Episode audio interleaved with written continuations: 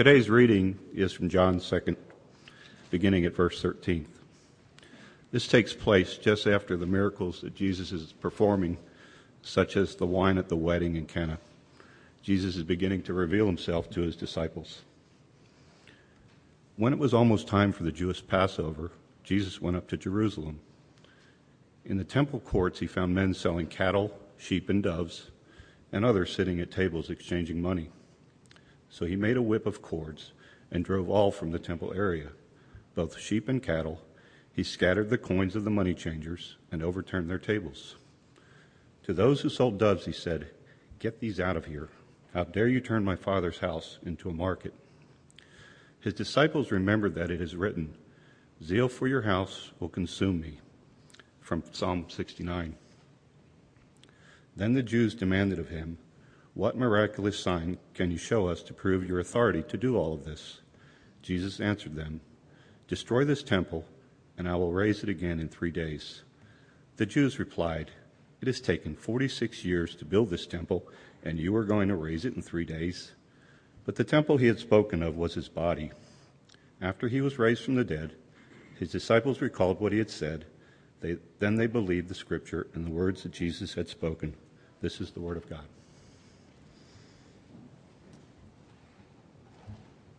Now, Matt just read to us the gospel lesson that's appointed to be read for the third Sunday in Lent from John chapter 2. But I need to confess something to you today. Yesterday morning, as I reviewed my notes for today's sermon, I suddenly realized that I had preached that sermon Wednesday night and Wednesday noon. Those of you who are here may remember me talking about the cleansing of the temple. And then it suddenly dawned on me as well that I had given Vicki the wrong outline. It would not have matched the message anyway. That's why very quickly this morning I ran off another outline and you got a new outline in your worship folder that probably should say something about God's guide to the good life. Because you know, when you already preached on the text once, I began, I went back and I looked and I saw what was the Old Testament reading for today? What's the epistle? Well, the epistle lesson appointed for today would have come from 1 Corinthians uh, chapter 1, verses 26 to 31. It's a good text. I thought about it, prayed about it for a while, and then God moved me to the Old Testament lesson, which is Exodus chapter 20, verses 1 to 17, which is the giving of the Ten Commandments. And after praying about it, I decided I was going to use the Exodus text this morning. Now, understand that it is very rare that a message would try to cover all Ten Commandments in one message. In fact, in the past, I have had a 10 part message series covering each commandment one at a time. But today, you're going to get all 10 commandments in 20 or 25 minutes. Uh, this might be what you would call, if you picked up the book at the bookstore, uh, the, idiot, the Idiot's Guide to the Ten Commandments. it's kind of a rapid kind of take a look at it. But we're talking about cleansing today. And what God is really saying, He said to the people of old, that if you want to be cleansed, perhaps I could give you a guide that would help you out. Now, I've got to tell you that the Ten Commandments are often hard for everybody to remember all of them. In fact, uh, I was going to try this. I was going to ask you this question. Let's do it anyway. Why not? There are Ten Commandments. What are they? Anybody? Give me one. What was it? No other gods. There's one of them. Honor your father and mother. Heard that one. what? Okay, don't covet. There's another one. False witness. You're getting, okay, eighth commandment. That's, that's four of them. Thou shalt not kill. We got five of them. Do what? Don't steal or stale, depending which side of the border you live on. Okay, that's six of them. Did anybody say adultery? You can say it if you want to, Tommy. Okay, we're up to seven. Honoring your father and mother. Do we get that one already? Okay, so we're only up to seven. We already got covet, and there's two of them, so I'll give you an extra one. That's up to eight. Remember the Sabbath day.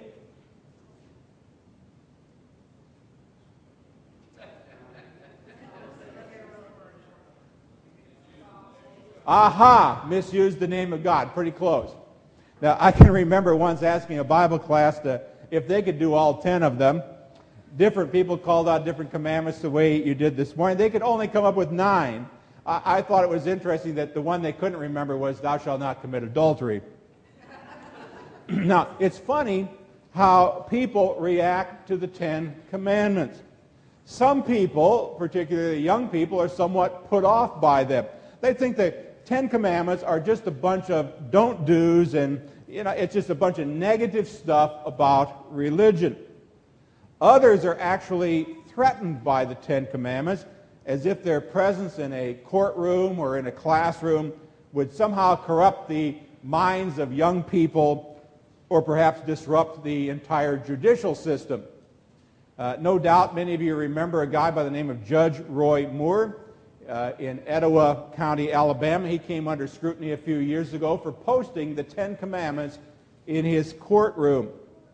A number of school systems, not only in Texas, but in Oklahoma and other places as well, have also found themselves battling for the right to post the Ten Commandments in their classrooms.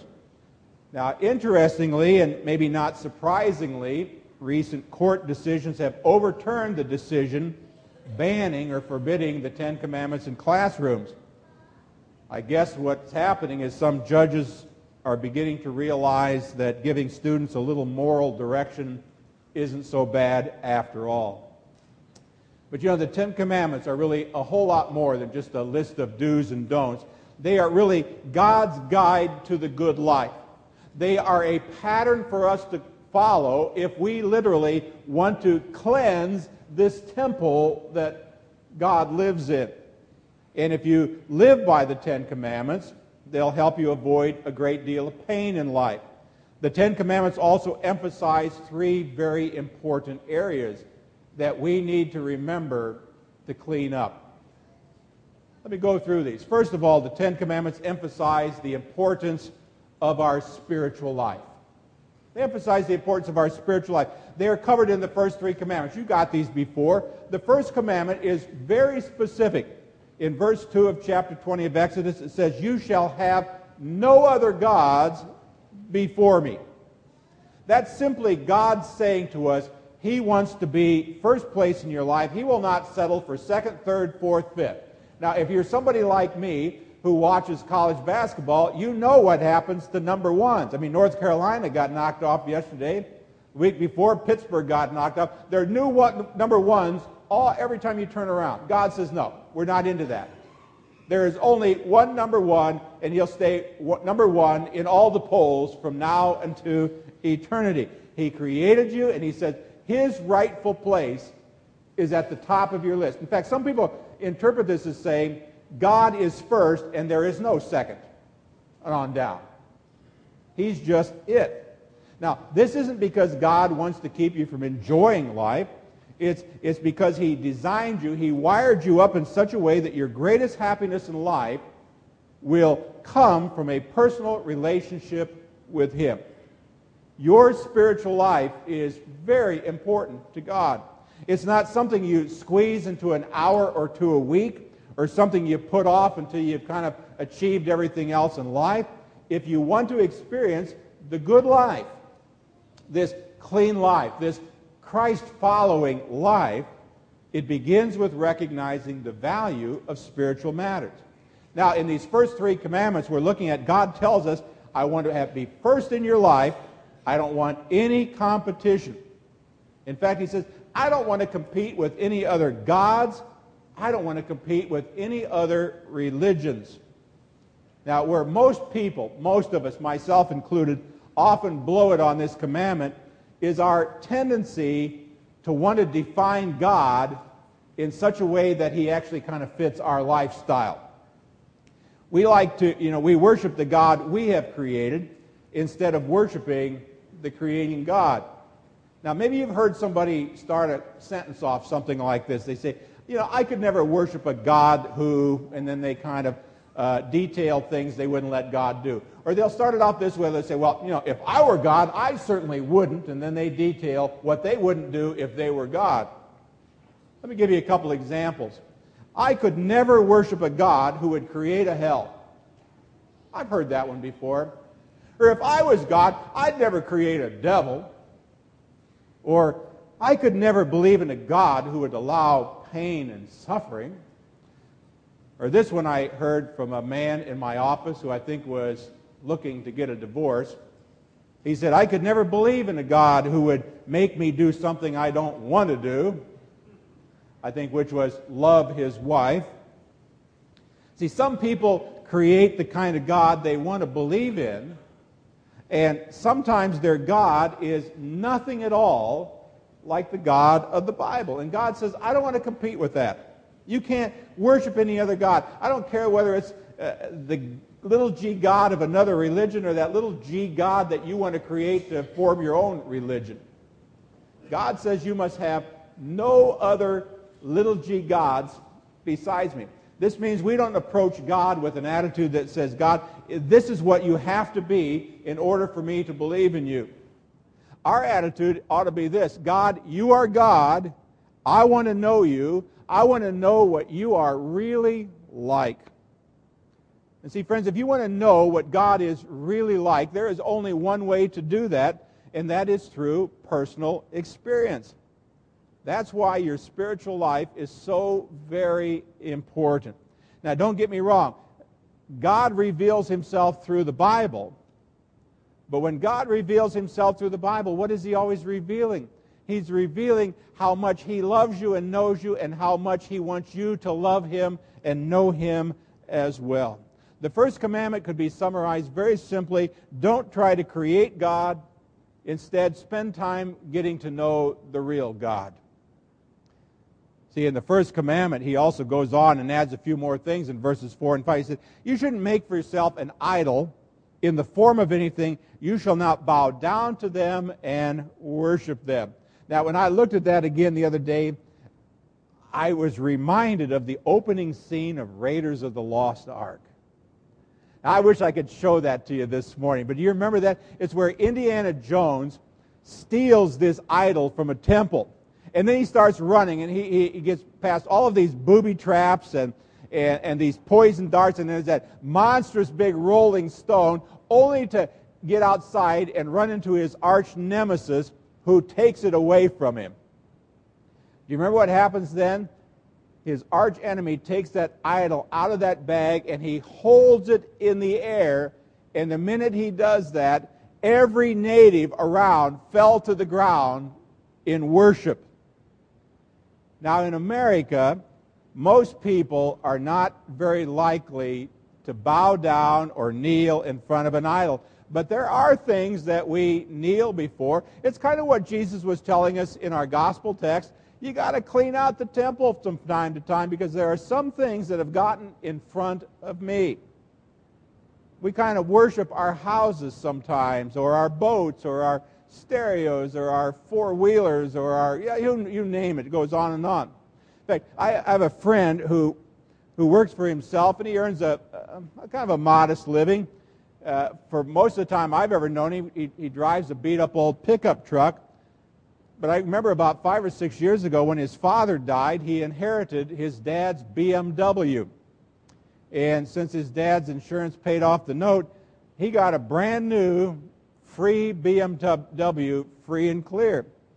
And after driving around a few weeks, he told me, it's amazing how differently people treat me now that I drive the BMW instead of that old beat up pickup truck.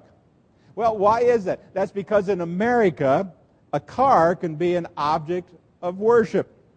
Now, I don't think my friend Scott at all idolizes this car, but other people do.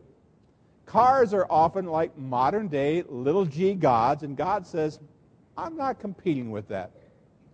See, God won't compete with other gods. In the second commandment, he tells us, too, I'm not even going to compete with your job.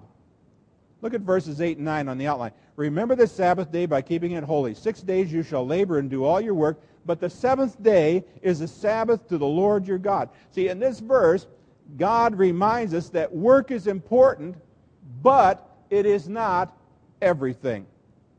I mean, see, there's something in life more important than your job, Guess what that is? It's developing and nurturing a relationship with God through Jesus.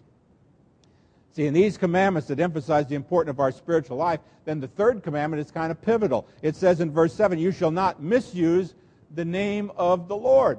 Now, those of you that grew up memorizing the commandments or know the old King James Version, know it says, You shall not take the name of the Lord your God in vain. Now, here's the good Lutheran question What does this mean? Well, we usually associate this commandment with cursing and swearing, but you know, it's a whole lot more than that because the way you use a person's name is an indication of what you think of that person. I think I'm quoting Shakespeare now, and I think it's from The Merchant of Venice. Don't this didn't fall off Mount Sinai, so don't pin this to me too hard. But I, I think he said, if you steal my coat or you steal my bag, you've stolen nothing. But if you steal my name, you've taken all that I have. And see here, in the same way, how you use God's name indicates what you think of him. I mean, how many times have you heard the name of Jesus, Jesus Christ, used in a non biblical or non religious or non church setting? How many people do you know that start every sentence off with the word God? God, it's cold outside. God, is it raining again? God, we got another test. See, if you take God seriously, you will not use God's name flippantly. See, that's what the first three commandments are all about taking God seriously, acknowledging the importance of your spiritual life. That's cleaning out that room for God to dwell. Now, you want to have a good life? Then give God your highest priority. That's what the Ten Commandments teach us. Well, here, there's the second thing. The Ten Commandments also emphasize the importance of our relationships. We're going to look here at three other commandments. The fourth commandment verse 12 says, honor your father and mother. Fifth commandment says, you shall not murder. Sixth commandment, you shall not commit adultery. Now, these three commandments all deal with the importance of our relationships, specifically how you and I treat other people. And, and, there is an underlying principle behind each of these that we need to keep in mind. And the principle is this all three have to do with placing value on other people. For example, if you value the role your parents played in your life, you will live in such a way that will bring them honor. If you value other people, you will not kill them. You will not make their life miserable. If you value your spouse, you will not be unfaithful. Friends, it comes to this. The Ten Commandments teach us that other people are important too. See, our inclination is to go through life parked in our high chair, thinking the world revolves around us like a little baby, and say, me, me, me, me, me. In fact, some of the very first words a baby learns after mommy and daddy is what? Mine. It's all about me. See, God reminds us that treating other people well is a crucial part of being human. It's a matter of respect. If you want to live the good life, you need to recognize the value of other people and give them the respect and the honor that they deserve. Now, I want you to all think about your parents for a moment. Some of you may have been raised in the kind of leave it to beaver world, you know, where you were raised by Ward and June Cleaver, and you've got a life full of positive memories and character building lessons. If that was you, God bless you. Some of you may have been raised by Frank and Estelle Costanza from the Seinfeld show, who constantly yell at one another, constantly put down one another, constantly tell George that he's no good at all. Now, I, I, either way, whatever family you were raised in, friends, they still deserve your respect. That's what God says. You may not agree with every decision your parents have ever made, but you can choose to live today in such a way that would bring, still bring them honor. Now, I know that there are probably some of you out here probably think, are you kidding me?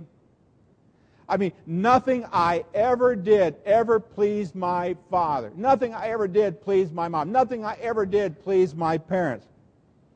Well, guess what, friends? Let me tell you what God has to say about that. God says, doesn't make any difference. Live in such a way that would bring that person, if they were capable of feeling honor, honor. Give the relationship the respect it deserves. I'm going to do a couple of weddings coming up in May. Talk to both couples, and you know, it talks about leaving and cleaving. And uh, I, I always point out in a wedding that when it comes to your parents, that before you are married, guess what? You owe your parents honor and obedience. Honor and obey your parents. That's what the Bible says. But when you get married, guess what? Obedience gets transferred to your spouse but honor still stays with your mom and dad. I want you to think about your spouse for a moment if you're married. Do you know what causes most people to commit adultery? Guess what? It's not lust. It's not sex. It's loneliness. When a person feels unappreciated, when a person feels undervalued at home, he or she becomes vulnerable to having an affair. If you ever hear your spouse say something like this, all I am to you is a paycheck, or if you hear someone say, all I am to you is a maid, you ought to see a red flag waving in the breeze somewhere. Now, whether your spouse is right or not, those words are a warning that you might not be communicating just how important he or she is to you. I mean, think of all of your human relationships, all of your friends. Do you know what the difference is between relationships that work and relationships that don't work? It's spelled R E S P E C T. Respect. That's what makes them. And that's, that's what God's talking about. Learning to respect one another. Even in the church, folks, I mean, it ought never to be that we can't get along with, a, one, with, with one another in this church. Because God says we must honor other people. We must respect other people. It doesn't make a difference what they do. We need to take the high road, to take the hard right, if you will, against the easy wrong. We need to give people the respect that they deserve as fellow members of the body of Christ.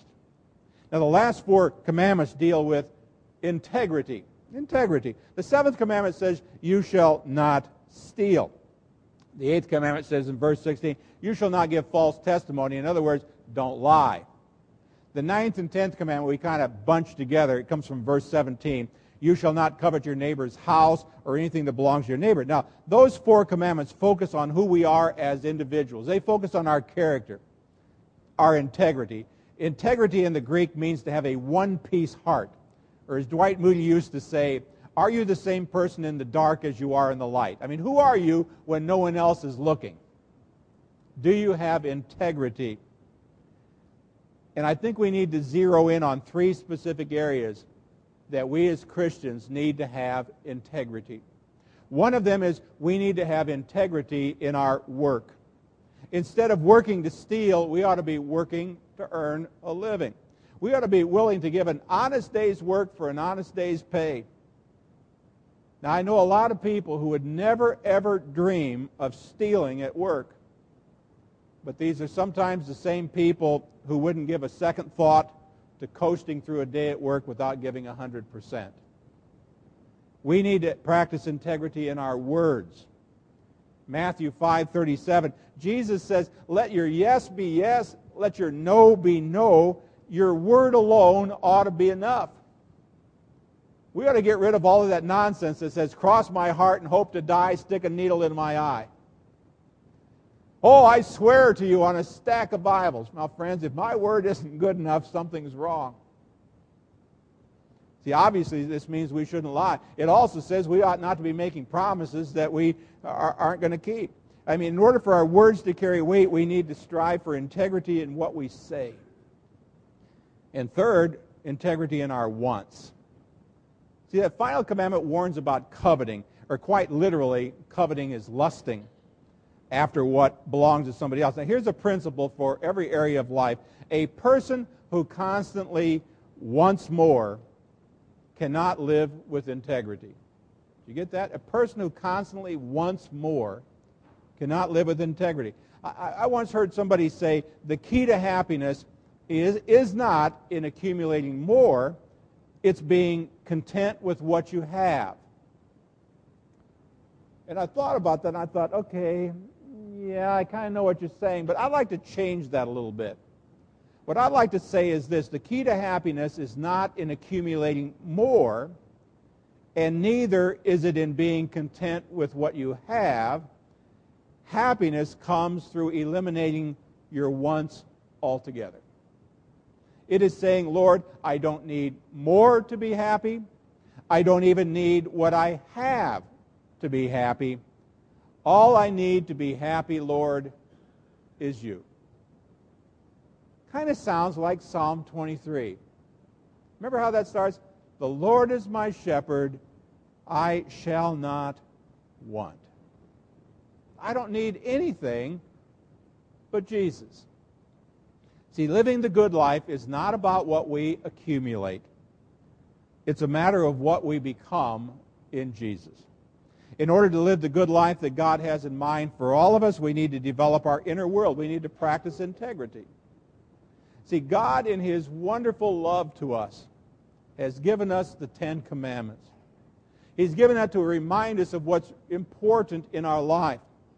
Respecting God and give Him the first place in our life. After all, God deserves that respect. Look what He has done for you, what He has done for me, what He's done for this world. I mean, the most important thing that we celebrate during the season of Lent is what? What God did for us through his son Jesus. To send his son Jesus into this world, even though we are sinners. The Bible says, even while we were enemies of God, he still sent Jesus. To save us from what? To save us from ourselves. To save us from our sin. To save us from Satan. To save us from eternal life without him in hell. And if that's not enough, guess what? He pours out blessing upon blessing upon blessing, more than we could ever ask for, more than we could ever imagine. All that we have, He has given us. We need to respect God and give Him the honor that is due Him. We also need to respect other people enough to treat them with the dignity that they deserve as well. And finally, respecting ourselves enough to strive to be the kind of people that God desires to make us be. All in all, friends, God did not give us the Ten Commandments to limit our freedom. I don't look upon them as limiters at all. He's given it to enhance our lives as Christ followers. When we live by the Ten Commandments, that's when we truly become free to experience the life that God has for us in Jesus. And may all of us experience that wonderful life in Jesus. Amen.